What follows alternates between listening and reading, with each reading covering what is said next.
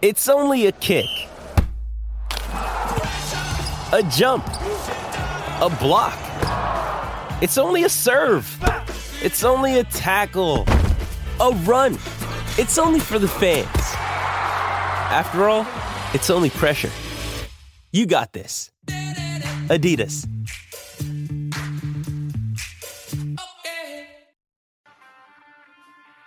If it were, do you think that I would share it with you in this environment? Probably not. Our business is our business, and I understand in today's climate, oftentimes there's leaks. Our business get in the street, but I'm not gonna, you know, I'm not gonna acknowledge it or confirm it or deny it in these settings. Um, I'm just not. I ain't got enough hours in my day for it. Um, the things that happen among collectives from time to time is is normal business. Um, everyone wants to win. If it transpired, it's good. It probably means there's a couple guys that wanted to win. If it didn't transpire, it probably means that it should have, because uh, we we are aggressively pursuing victory, um, and sometimes that's emotional. Welcome back to BetQL Daily, presented by BetMGM with the Joes and Aaron Hawksworth on the BetQL Network. Yeah, so Mitchell Trubisky was apparently uh, upset with how Diontae Johnson was talking to him. That's uh, Mike Tomlin there uh, this week it was such a classic Tomlin spot. I know people are frustrated that we're knocked out of survivor pools that took the Bucs, and I think it was the right play at the time. But anytime everybody is counting out the Steelers and it's Mike Tomlin at home, you bet on them. It feels like they are live every single time. Um, they pulled it off again.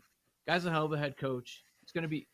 I wonder how many coaches are going to Hall of Fame. He's probably going to be one of them with longevity, the organization he's in, never had a losing season. Maybe it happens this year. I thought it would, but who knows? If you, you pull off some games like that uh, where nobody's expecting you to win, I mean, maybe by the end he will be nine and eight at the end of the year. BetQL Daily, Joe Ostrowski, Aaron Hawksworth with you here on this Wednesday via the BetQL Network.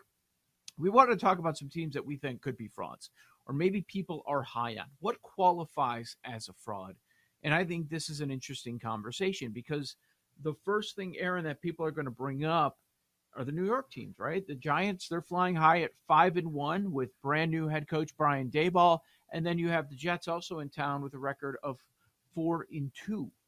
I thought a really good point was brought up by uh, professional bettor Rob Pizzola, regular on You Better You Bet. And he tweeted out the other day, he said, The issue with calling the Giants a fraud is that nobody actually thinks they are good. The market doesn't respect them. The average fan thinks they stink. Even most of their own fans don't think they are good. And they're underdogs against the Jaguars. So if the Giants are not as good as 5 and 1, they're underdogs against the Jacksonville Jaguars. Do they qualify as a team if they lose moving forward on, on a more regular basis? Can we call them frauds? If they end up not winning the NFC East? I'm not sure that we can. I thought those were uh, fair points. Yeah, I think that's a fair point too. I don't know how you can be a fraud if you're not getting a lot of respect in the market. Um, but certainly, you know, with the new head coach, they're exceeding expectations. So it's like, how also can how can right. you be a fraud if nobody expected you to be here anyway?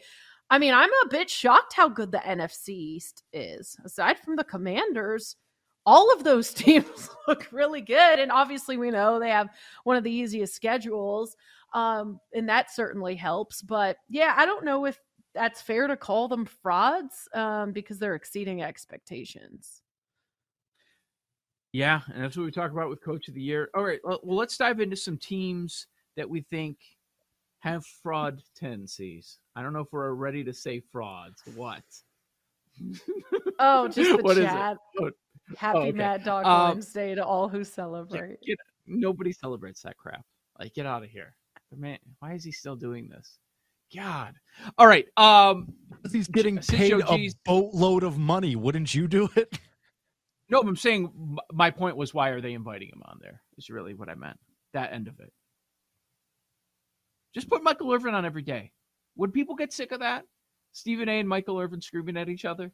Or do you, do you need it like once a week so you look forward? I mean, normally Stephen A. is not screaming. He's got his face in his hands, laughing when Irvin's on. Yes, right, right. Everybody's laughing. Uh, since Joe G's not here, this is a perfect opportunity without too much pushback. I think the four and two it. Chargers are frauds. Four and two Chargers.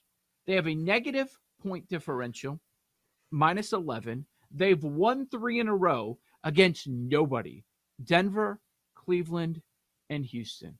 I did not like what I saw. I kind of chalked that one up as a loss, even though the scorebook says that they won the game and good for them. They're four and two on the year. Not impressed with anything that I saw on Monday night. I think the Chargers are frauds. You were just talking about how surprised you are at the NFC East. I think everybody's with you on that. Also, how surprised are is everyone at how bad the AFC West is? And then part of that is the Chargers. They're frauds. Yeah. I'm looking to fade them. I am not looking to lay lay points with them. I like that one.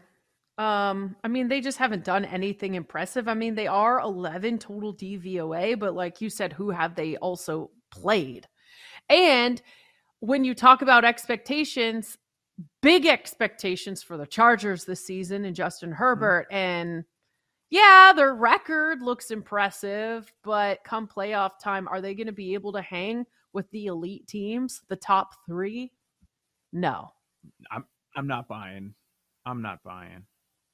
I by the way, I did making my case for the Bengals in the top five of the power rankings and hear, hearing Ben Brown like talk about it, I'm like, oh, let's check the yeah. Super Bowl number. It's got to be short. They were in the Super Bowl last year. They're it, it can't be a great number. It, they're 28 to 1. I could see that with the Bengals. They That's a great number. Out. Yeah, really and I thought number. about putting them in my top 5. Um I like the Bengals. And it's hard to count them out, you know, given what they've done last year too. They've got the experience. Um so I get the sense you think the Ravens are frauds. Do you? Or is no, it just injuries I, and not enough weapons? Remember, I was higher on the Ravens than I think anybody on the show at the start of the season. And just what I've seen from them has been so disappointing. The defense has been an issue, and Lamar hasn't been Lamar. This is the problem with the whole setup. For the Ravens to be successful, they need Lamar Jackson to be Superman. And he hasn't been Superman over the last two weeks. And it's like evident. It's like, oh my God, he's not unbelievable. He's missing throws. They're screwed. And I know they won a couple of weeks ago with the uh, the kick at the very end against the Bengals. Good for them. And then this past week, two turnovers at the very end of the game. You can make the argument that Lamar messed it up.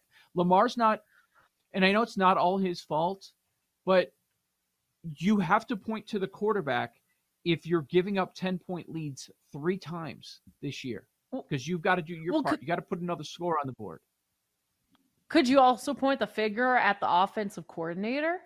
I mean, could it yeah. could this be his fault?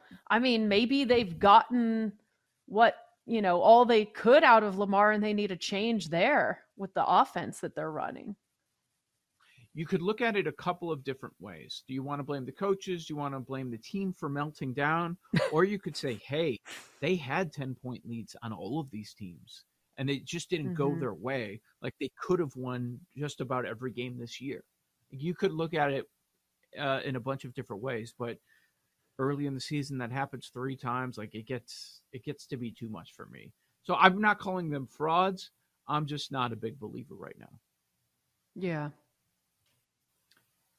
I, I guess I'm just gonna pick on teams that you guys like because uh, I think we should have a Vikings conversation. The Minnesota Vikings, five and one on the year. Here are their wins. Green Bay to start the season.